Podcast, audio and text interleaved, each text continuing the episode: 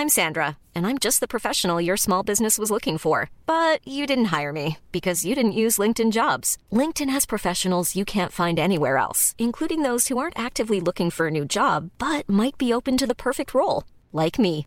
In a given month, over 70% of LinkedIn users don't visit other leading job sites. So if you're not looking on LinkedIn, you'll miss out on great candidates like Sandra. Start hiring professionals like a professional. Post your free job on linkedin.com/people today. This is a lot to learn with Austin Rogers. For the guy who knows everything, he's still got a lot to learn. Without further ado, here's Austin.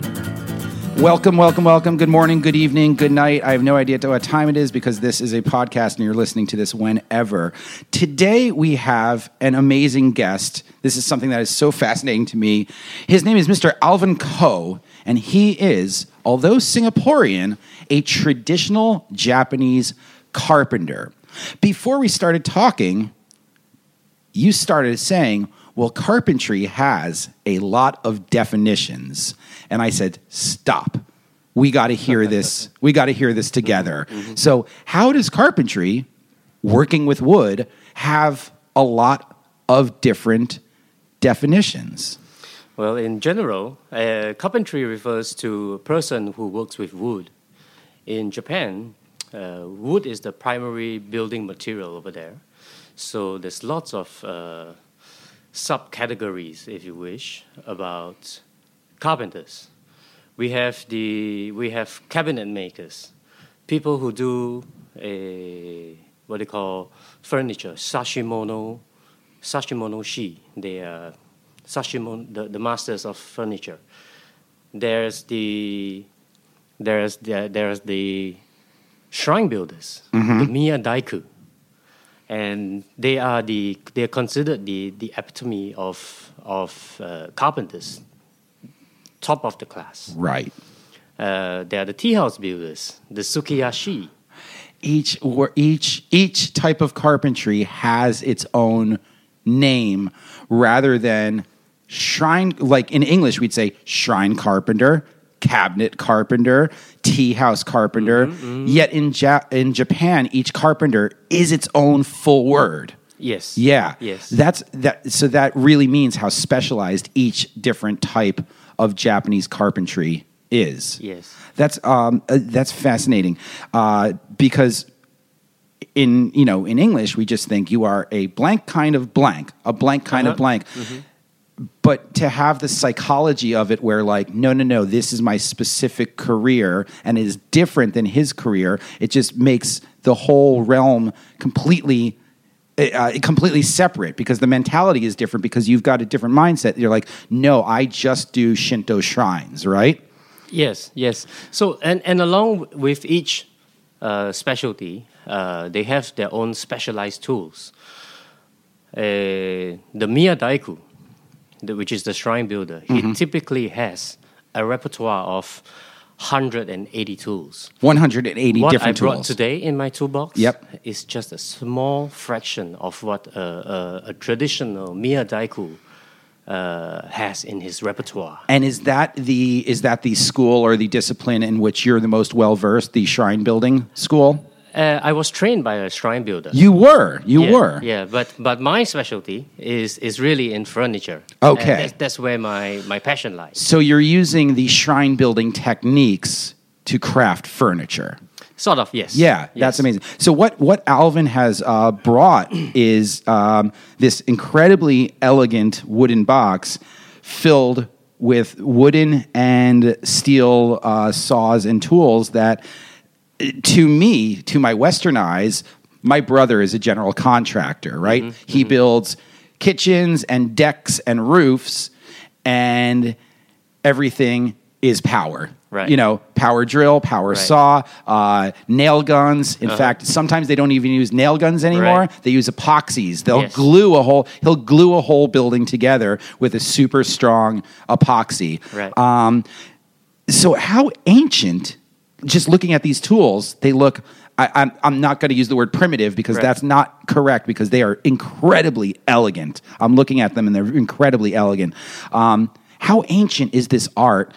And if it didn't stop evolve, it, it does it continually evolve? But if it doesn't, when does the when did when did the foundation get formed? Is this in 1500 and 1300 and 1200? When when did it reach its pinnacle of its art unless it is still currently evolving? Right.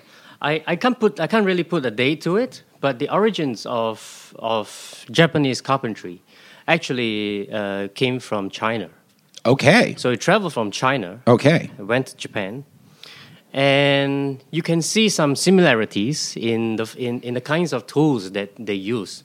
But in Japan, it has evolved to um, a new form of its own, a new form of its own, uh, and we are talking we are talking about warring periods in, in China Okay. Yep. warring periods where, where everybody fought with knives and spears. Right. That kind of that kind of period. That was when it came over from China. Yes. But yes. as it stayed in one way in China, it evolved in its own branch in Japan. yes. So in Japan, because carpentry uh, had its own set of uh, challenges and, and issues to to overcome there. Uh, Japan is very very earthquake um, prone. Right. Right. So the use of of joineries, the use of wood against wood, uh, no metal, no nails, no screws. No metal, no, No nails, metal. no screws, Yeah. just joints. So wood holds better with wood. Uh huh. There's a better uh, surface to surface retention, Uh huh. wood and wood, as opposed to metal and wood. Right. So by using the join, by, by using the traditional Japanese joinery, wood to wood, no nails, no screws, buildings are better able to withstand the tremors and, and, and movement.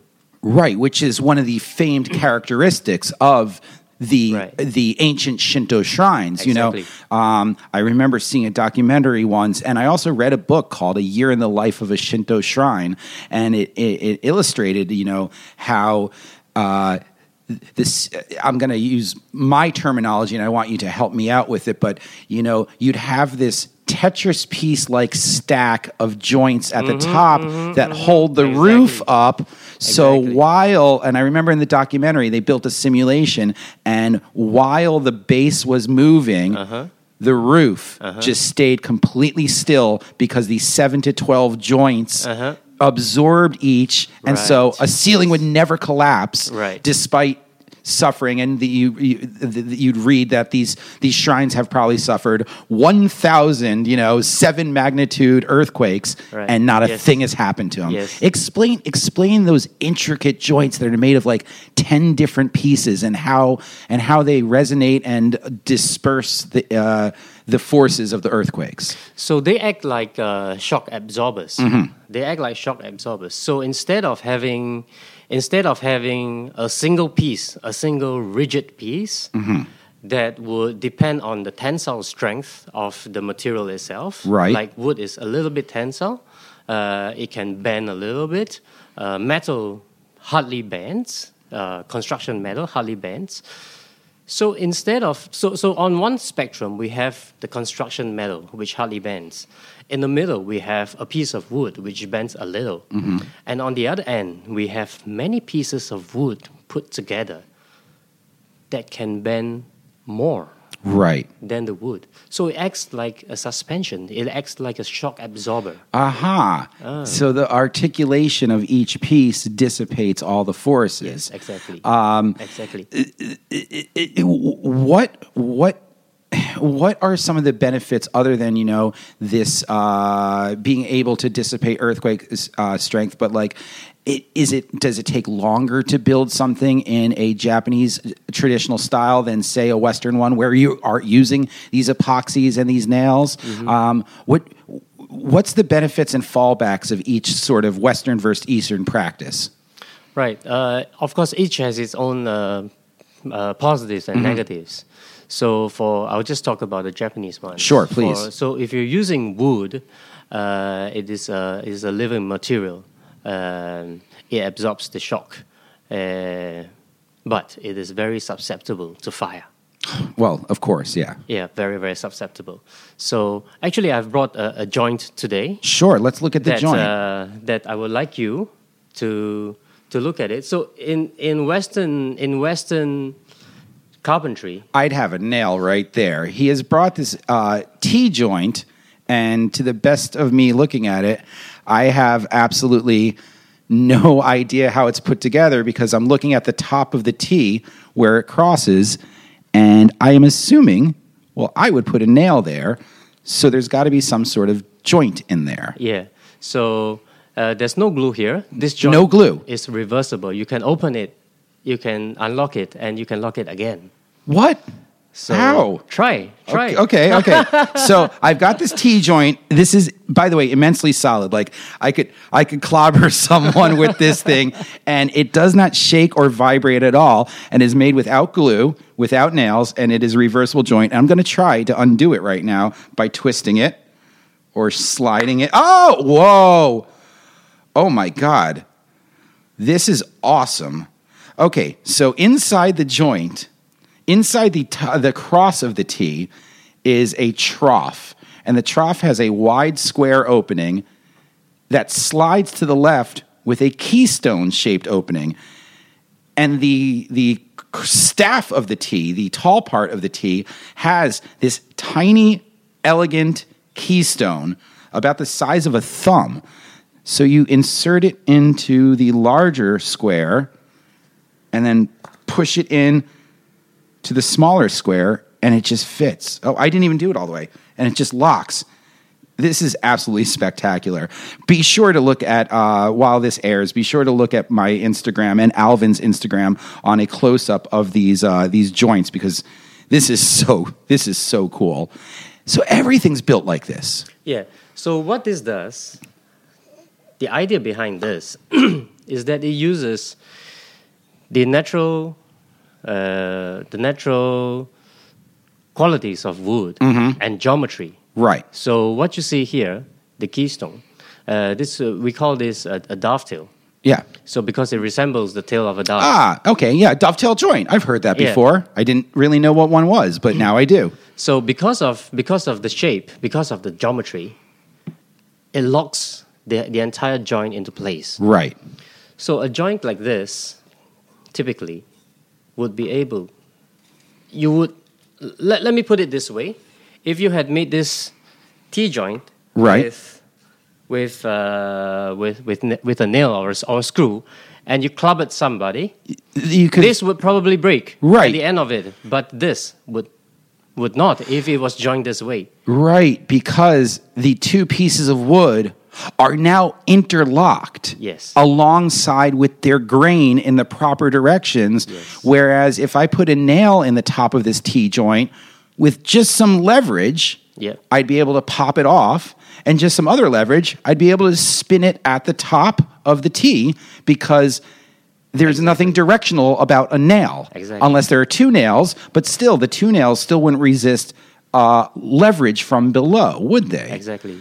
Ah, that is that is fascinating, and of course, looking at it, you can um, you can see you know uh, the staff of the T has the grain moving in one direction, and that is the part that holds the keystone, and the cross of the T has the grain moving the other direction, and that's the part that holds the trough to fit the keystone. Exactly. So each of them are working on the strength of the grain. Yes. Wow, this is so cool. This is uh, you, you're, you're going to have to look at these pictures because this is absolutely amazing. Right. So everything is built like this, from buildings to furniture to chairs. More or less. Yes. Yeah. Yeah. Um, I mean, y- you do use you know little intricate uh, joints in like Western joinery, like where the chairs are joined together. And sometimes, if you see a really elegant chair, you'll see the the the joints are exposed, and it sort of works in the same way. But you never see this in the large scale of things along the size, size of buildings or, or, or homes or anything like that. Um, it- what is there any is there any people out there modernizing these Japanese techniques in like a Western practice? Uh, I guess modern day modern day carpenters Mm-hmm. we we have to evolve. Right. We have to evolve. Uh, traditionally, traditionally, the Japanese considered considered joints like this in, in the house, in the interior of the house, uh, unsightly. Oh, Like if you if you see the end grain of a joint, uh huh. and it, it's kind of frowned upon as as something that is uh, um maybe a little bit inferior than than a joint where you don't see any grain at all, and and it leaves you to wonder How did it? how is this being stuck together. So when you were a, a young apprentice or you started to get into this craft, was that the sort of wonder you approached it with? Like, how is this done? It's almost got like it's like um, it's not it's not quite magic, but it's a mystery. Like, how do you unlock this? How does it get back together again? Uh, walk us through. You know what drew you to this ancient practice, and and how one excels at it and exceeds expectations and grows within it, especially being that you are Singaporean and not Japanese. Is it closed to outsiders or I don't know, just tell me the story. So I, I I've always liked to meddle around, make things, uh, try to take things apart when I was young and put them back together again, figure out how, how things work, and um, I just started with with uh, it, it was a very simple. I, I need to make a box for for something in the house. There was some wood lying around, and I just started to you know try and try and try and uh, put together a box Right. and and and then uh, so I used nails and screws and and after a while uh, it, it it fell apart. so there must be a way. I was thinking to myself, there must be a way, a better way of doing this, and I, I looked uh, across the internet and just stumbled upon Japanese uh, carpentry. Uh, but more importantly, it was the philosophy behind Japanese carpentry that most uh, that's the most intriguing to that I found most intriguing. So you're young and you're attracted to both the craft but attracted to the philosophy. What attracted you? What is the philosophy of the Japanese carpenter and why and why did it attract you as as a younger person?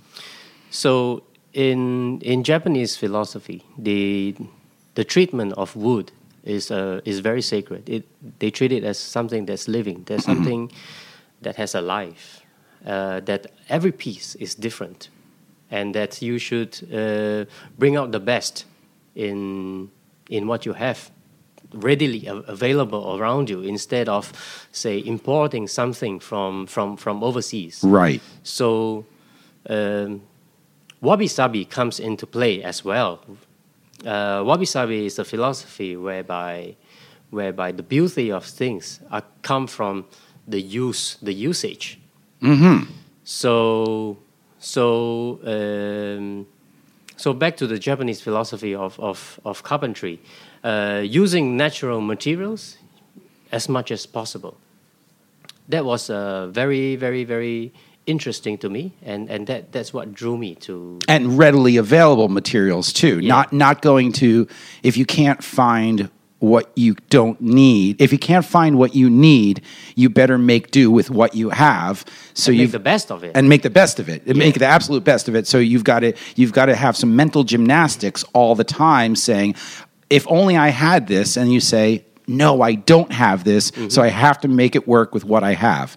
Very economical. and and back in the days where, where Japan was uh, not so developed, uh, they really had to make do with whatever that, that, that they have.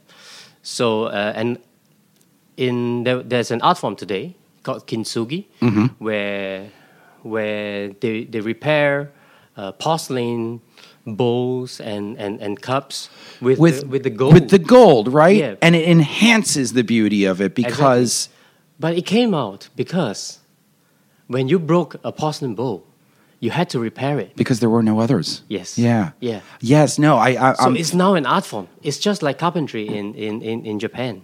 It's an art form. I mean, I guess this stems. Japan is an island nation for uh, for centuries.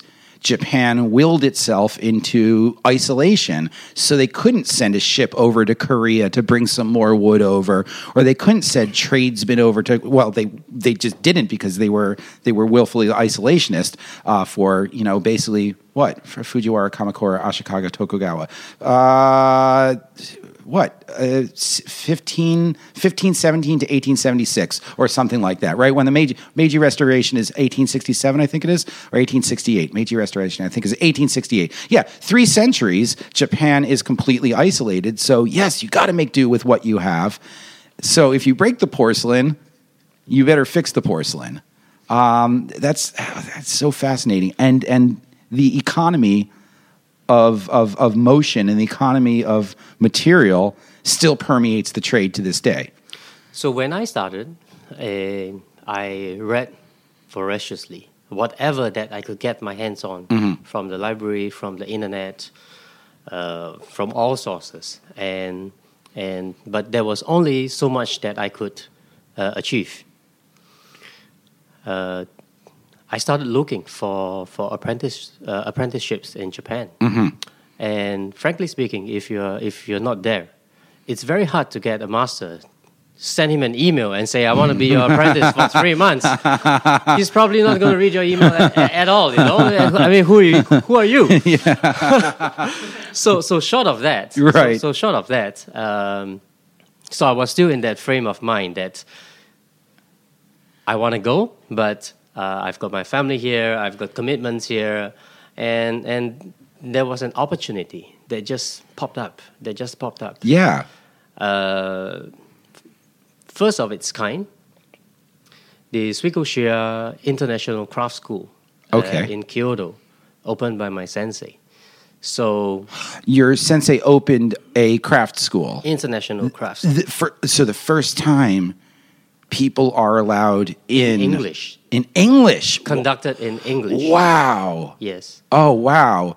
Um, say the name of the school again so everyone can look it up. it's uh, Suikoshia International Craft School. Oh, that's fantastic. Yeah. So, so tell me about your sensei and his school and what drew him to um, drew him to want to bring Western audiences or at least English speaking audiences to the craft. Right.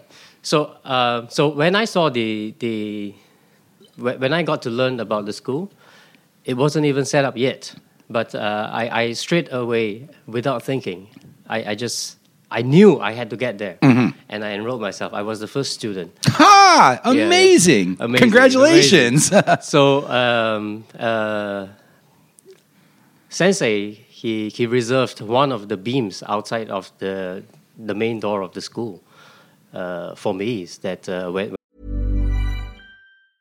Hey, I'm Ryan Reynolds. Recently, I asked Mint Mobile's legal team if big wireless companies are allowed to raise prices due to inflation. They said yes. And then when I asked if raising prices technically violates those onerous two year contracts, they said, What the f are you talking about, you insane Hollywood ass?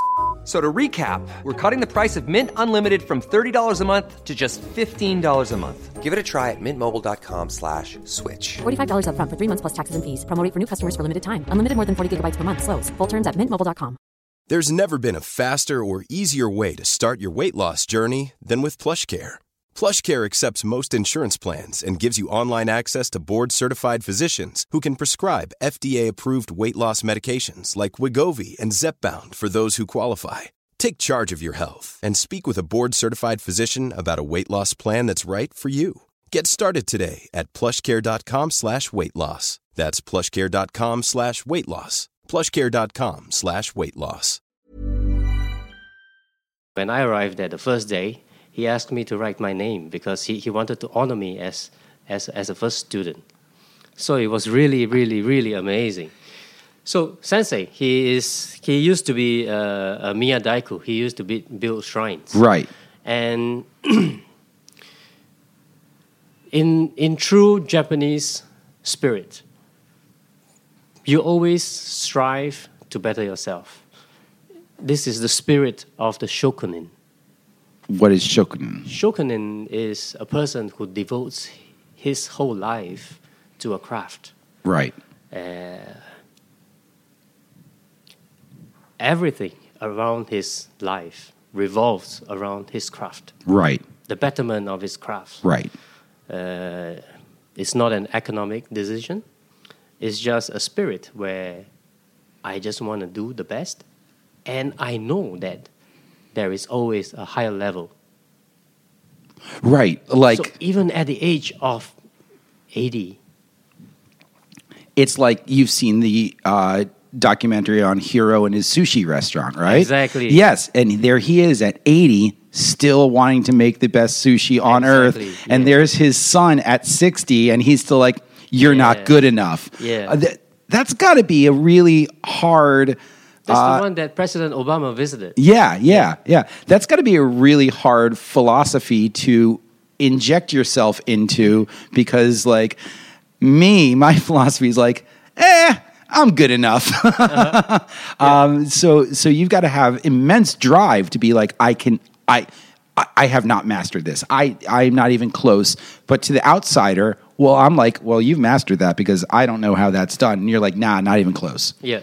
So so in that spirit, he felt that he felt that he could do better by bringing the knowledge of Japanese carpentry to give it to the rest of the world. Okay. Because there were there, there was a lot of interest. There are a lot of uh, interest from all over the world to to learn about Japanese carpentry, and and in the same predicament as me, it's so hard to get into. Right. So there's without clearly going there. Yeah. Right. So there's clearly both an interest from maybe there was an interest to externalize it, but there's clearly an interest from the outside world to want to get in. And there's your sensei who he he said, no, people should be able to learn this. This should be this. This will enrich everyone's experience, and it's enriching ours already.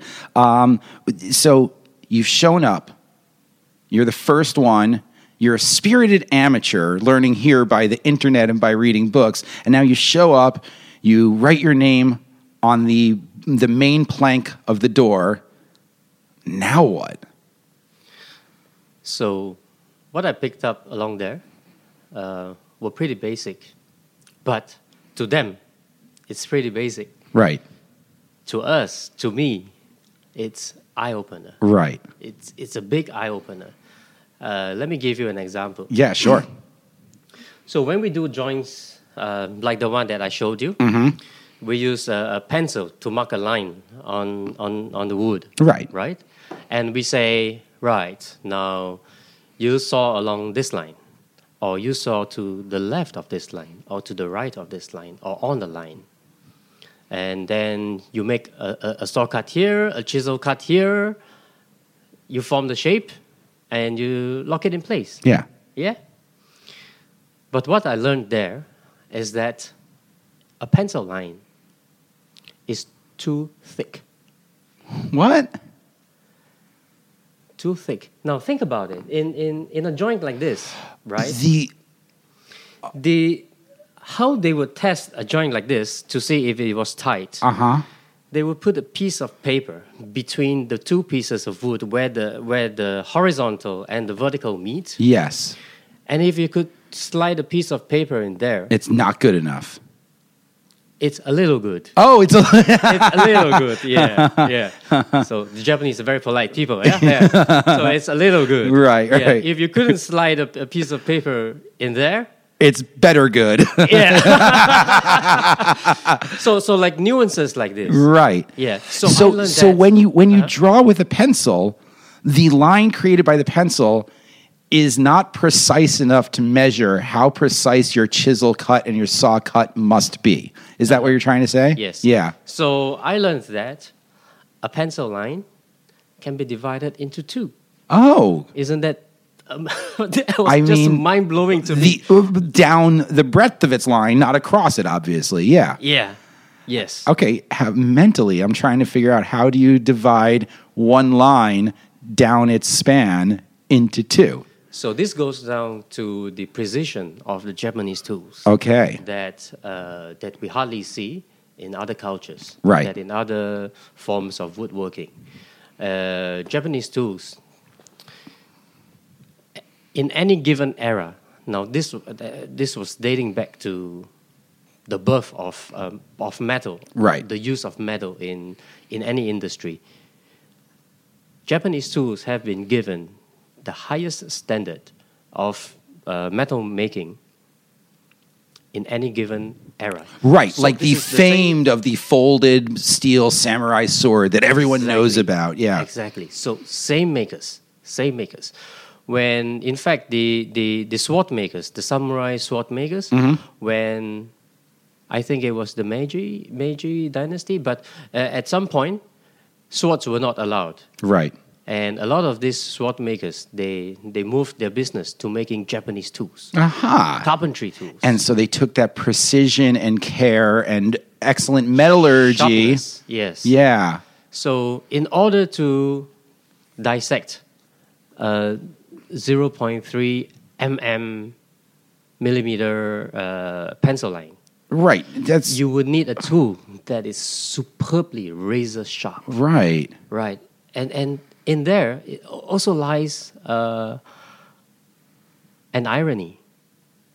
In order to be super super sharp, you have to be super super small, super Yeah. super razor thin. Yeah. And thus super, super delicate. Yeah. So this goes down to the strength of the bonds uh, within within the metal. Right. Yeah. Yeah. So if the bonds were weak, if the if the molecules were big, then upon you you could make it really really razor thin, but if you strike it one time, it it will it will just chip away. Oh my God. So it's like down to like individual bonds of individual like iron atoms, and that that's how delicately they and, and precisely they hammer and fold and Yes. create the uh, and create the steel. Yeah. So through constant hammering, the molecules get smaller and smaller, and and at at the, just the right temperature. Now you must remember the spirit of shokunin. This this metalsmiths, they're all shokunins in their own right. Right. Their fathers were were doing the same thing. Their their forefathers were doing the same thing. But So- how can I do this better? Yes, yes, and, and that's the spirit in in in in Japan. That uh, what I was telling you about. That uh, that could be uh, sent out to the rest of the world. How can I do this better and better and better and better and better? Right. Right. So I I have here. Okay, let's look at this. We've got a, a nice, a nice, pretty piece of paper, and inside of it we have what look like little egg rolls, but they're about the size of the top knuckle of your finger. But it is. Pa- is this is this wood shaving? Yes, it is. This is. Oh my god! so these are wood shavings. how this is wood shaving that is absolutely you can actually hear it it is absolutely paper thin it's like it has the texture feel and look almost of like rice paper but it's actually wood what kind of tree is this from This is from pine, this is from pine. a typical softwood. wow this is so is this indicative of how precise the Japanese chisel is that you can just make this happen? Right. So this is a shaving from a Japanese plane, like what I'm holding up. Ah, right- plane. right yes. Uh, y- everyone knows what a plane is. They're, uh, you know, you basically get on top of it and you shave from the top uh, down and, uh, yeah. So, uh, so the shavings Yeah. are an indication of how precise a carpenter needs to be. this is this is unreal. I mean, this is this is nearly translucent. I you can nearly see through it. It's like it, it must be molecules thick, but it's wood, and it it smells of wood. Feels of paper, but you can notice immediately that it is made of wood, and it was just a single stroke of one of these Japanese planes. Exactly. They have uh, carpenter competitions uh, in Japan. Uh huh. The winning, the winning entry typically is seven microns thick. Seven microns. okay, what's a human hair in microns? I don't know. I think it's something like 1.5, if I'm not wrong. Hu- yeah, well, let's Google One- it. Human hair in microns. Sorry, 15 microns, if I'm not wrong. Uh, human hair is a human hair is 75 microns across. A red blood cell is 5 microns across. And you said the winning competitor does 7 microns? Mind blowing, isn't it? It's, it is okay. So he can he can utilize his Japanese plane to create a shaving, a consistent shaving of one piece. What is this? This is roughly a foot long, something like that. Uh, they do like six foot, seven foot and and and, and the full- the width of a red blood cell. Yeah. May I see the plane? Okay, you got to be careful. I will. I will. Yes. So, for those of you who are unfamiliar with planes, you know they're usually the things that you use to turn a round board. Uh, you know, well, not turn a round board, but turn a turn a lo- turn a log from a round to a square, um, or at least in the finer. Actually, you'd probably in Western carpentry you use it in ads, right? To, but it's it basically looks like there is a Gillette razor, and this has what kind of this has some extreme weight. Oh, so here's where the weight comes from, and that's how it works. This is absolutely phenomenal, and it just goes straight through. Uh, again, look on uh, look on the Instagram for a picture of this absolutely elegant plane, and this is not this is not light. This feels to be like three or four pounds. so I'm, I'm going to take it apart. You're going to take the plane apart. Yeah. Excellent. And, uh, and I will show you the, the blade. Yep. Uh, Alvan has pulled out a very cool looking hammer, and he is. uh, That's even amazing itself. The the tool itself is held together without screws or bolts or anything. So this is the Japanese style Mm-hmm. of blade. Yep. So it is a single metal piece, roughly the size of the palm of your hand. It weighs about a pound, a pound and a half, and at the end is I I can't even describe how precise this point it comes to. Um, and it's it's so cool because it's like the raw metal of the top, which is emblazoned with some Japanese characters. What does it say on the uh, on the top? It gives you uh, information about the maker Uh-huh. and, and, the, and what he has named this particular blade. Oh, it has a name. Yeah. What is it named? So this is uh, Shadow. Shadow. This is absolutely amazing. Um, it's it's the raw the emerging from the raw metal is something that can only be described as looking like glass. It is just so smooth and so precise. This is so amazing, and and this is what created those micron thick wood shavings.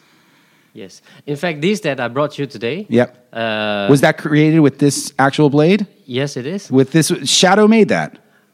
yes. Oh, In Japan, the, this is ordinary. that what, what I brought today, yeah, it's ordinary. Yeah, Yeah. yeah. What what they do in like the what the extreme carpenters do is I, I'm probably this is unreal to me. So I can only imagine how really unreal it must be to see the the the absolute thinnest of thin wood shavings. Oh, this is So you so. can see that even even in this in this plane. Yep. Now this plane uh, originated in in China, Mm-hmm. but as I said, it, it, it took on a different form. Because we've got the spirit of constantly improving. Yeah. So in China, remember the blade goes like this. Yep. And what they would do, and it's very similar to all other planes uh, in all other cultures, is that you push Yeah. the plane in order to create a shaving. Do you pull? In Japan, in Japan, it's pull. Ah. So you push the plane. Westerners push. The Yes, we push the planes, yeah. you can exert more force. You can put your entire body weight behind. and you pull the plane because you can exert more control. Exactly. Oh my god, that is so. Because I was holding the plane how I would have hold, I've used planes before, you know. We had a we had a wood shop in my in my in my house and Mm-hmm. me and my brothers would build wooden toys and build bridges and stuff like that. And I held it as if I were to push it. Right. It doesn't push. You pull it back towards you. Right. So you exert better control rather than more force. Yes. Ah, that's and it's so economical because you've got your body behind the plane, right. you've got control, and you can actually do this for a much longer period of time. Rather than pushing, Yeah. pushing, pushing. Yeah. So a lot of Japanese carpenters they work sitting on the floor. Uh huh. So they, they, they have to they have to accommodate. So so tools evolve. So there's this constant involve e- uh, Right. e- evolving of, of, of the tools. How they would shape the tools to fit their hands. How how each carpenter's tools are just tuned to his own uh, ergonomics. Yeah. So it's, it's actually considered very rude if you touch a carpenter's tools without his permission. Yeah. His- because it's his. his life. Right. It's, it's sacred. That's that's a spirit. He he literally worships his tool. this is in, and and you know from a relatively handy family i mean my dad would start and then never finish half his construction projects. By the way i think when we moved out of that house there was, still was no ceiling in the downstairs bathroom dad. Um, but uh, but and then for my brother to be a, uh, um, a a contractor where time is money he wants to get that done as quickly as possible to move on to the next job. It's everything is flipped. Care is more important than time. Uh, you know, proper uh, properly doing everything is more important than time. And for us, it's time. Get it done. Get it done. Get it done. Move on. Get it done. Get it done. Get it done. Move on. Wow, this is absolutely so. Like, I had a whole list of questions to ask on what we can learn from this and what Westerners can learn and what people listening at home can learn from this. And we just we we we covered it all immediately. Um, and so you personally, we haven't gone to you personally, what you're working on and how you've infused all these uh, Japanese both aesthetics and practices and work regimes into what you're working on. So you said you studied under a Shinto shrine builder, but you are now doing furniture. Tell us tell us about your own work. Right. Um, I like to build furniture that that I would describe as uh, heirloom pieces. Uh, simply because a piece of furniture it op- occupies a very important space in your house, and and by keeping the construction, the construction methods um, to be very rigid to withstand the test of time, keeping the design of a piece classic, simple, timeless. Uh, that's how you can have a, a piece of furniture that will grow with you through the years, that you will use, that your, your, your kids will use. Um, And their kids will use hopefully too. yeah. So in this in, in, in this rapidly consumer world, where we have pieces that uh, furniture that you buy, Oh, I've been to IKEA. and, and, and and after a few years, Yep. uh, you'll probably replace it. Yep. So I, I, I, I, I come from the other school of thought that that you should use something, honor the life of the wood as as it has lived and is, is now in a second lease of life in, in, in your house. Right. I like to use reclaimed materials, Okay. Uh, wood that used to be that, that used to serve a, a different function. Right. Yeah. So recently I did a piece uh, from reclaimed Chinese elm that used to be from the beam of uh, old houses in, in China. So we definitely do that. So I'm from the northeastern United States. I'm from uh, I'm from New York. Uh, from I'm from New York City, but I'm from originally outside of New York, and I know to you and to Japan, this is going to sound stupid, but there are a lot of homes and barns in my town, hometown, from like you know 1780, 1790. Uh-huh. That's really, and like my neighbor's house, the kitchen of her house was built in like 1680. That is immensely old. Wow. Well, that's immensely old for the United States. I mean, because the Pilgrims landed in 16, uh, 1620. All right, so like this is 60 years out of the out after the Pilgrims. But we do have a rich tradition in our neck of the woods, up in uh, up in New England and New York, of finding those old barns and finding those old growth beams that were hewn in the early 1800s or the late 1700s and then repurposing them in but the thing with that is if someone finds a barn that has one of those beams those beams will sell for like hundreds of thousands of dollars because we don't have wood that old anymore and that beam is perfectly seasoned and aged for whatever they might end up be, being used, used for. Um, did you encounter the same with your chinese elm boards? Uh, pretty much. Yeah. Because because with with the with with the cities getting bigger and bigger in China, they a lot of uh, villages have to be relocated. So so there's a lot of this very old wood uh, that's that's going around. right Uh, even in Singapore, where, where we, we move out of our old uh, shop houses, uh, we used to have lots of shop houses in Singapore, and then they were replaced by, by bigger and taller buildings. So a lot of this wood is very stable wood, uh, extremely rare to find these days. So, but most people, to some, it's junk.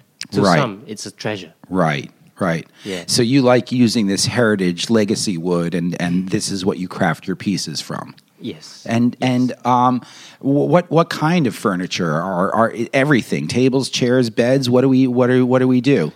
Uh, tables, chairs, shelves, coffee tables, Yeah. writing tables. Next in my next in my in my line will be the Japanese sliding doors. Japanese sliding doors. Yeah, the one with the with the with the paper. Uh-huh, uh-huh. Shoji. and still made completely w- by joints and completely without Yes. glue, nails, or any metal. Traditional way that that it, that is supposed to be. Okay, so if someone listening, either here in Singapore or uh, or in the United States or abroad, wherever we're listening to this, um, wanted to find out more about your work and maybe contact you to commission you a piece, where can they where can they get where the uh, I've been talking a while. Where can they get in touch with you? Uh, they can get in touch with me on my Instagram. It's Instagram at uh, Alvan Koh. It's A L V A N K O H. And I followed it too. And by the way, it is fascinating seeing uh, Alvan working in these traditional tools and uh, traditional traditional garments as well. The clothing. Oh, yeah, yeah, yeah, yeah. Um, it, it's this is this has been immensely fascinating. Please go to Alvan's Instagram and Alvan Koh. Thank you so very much. It's this was pleasure to fantastic. My pleasure to be here. Everyone have a great day. Thank you. Planning for your next trip? Elevate your travel style with Quince. Quince has all the jet setting essentials you'll want for your next getaway, like European linen, premium luggage options, buttery soft Italian leather bags, and so much more. And is all priced at 50 to 80% less than similar brands. Plus, Quince only works with factories that use safe and ethical manufacturing practices. Pack your bags with high-quality essentials you'll be wearing for vacations to come with Quince. Go to quince.com slash pack for free shipping and 365-day returns.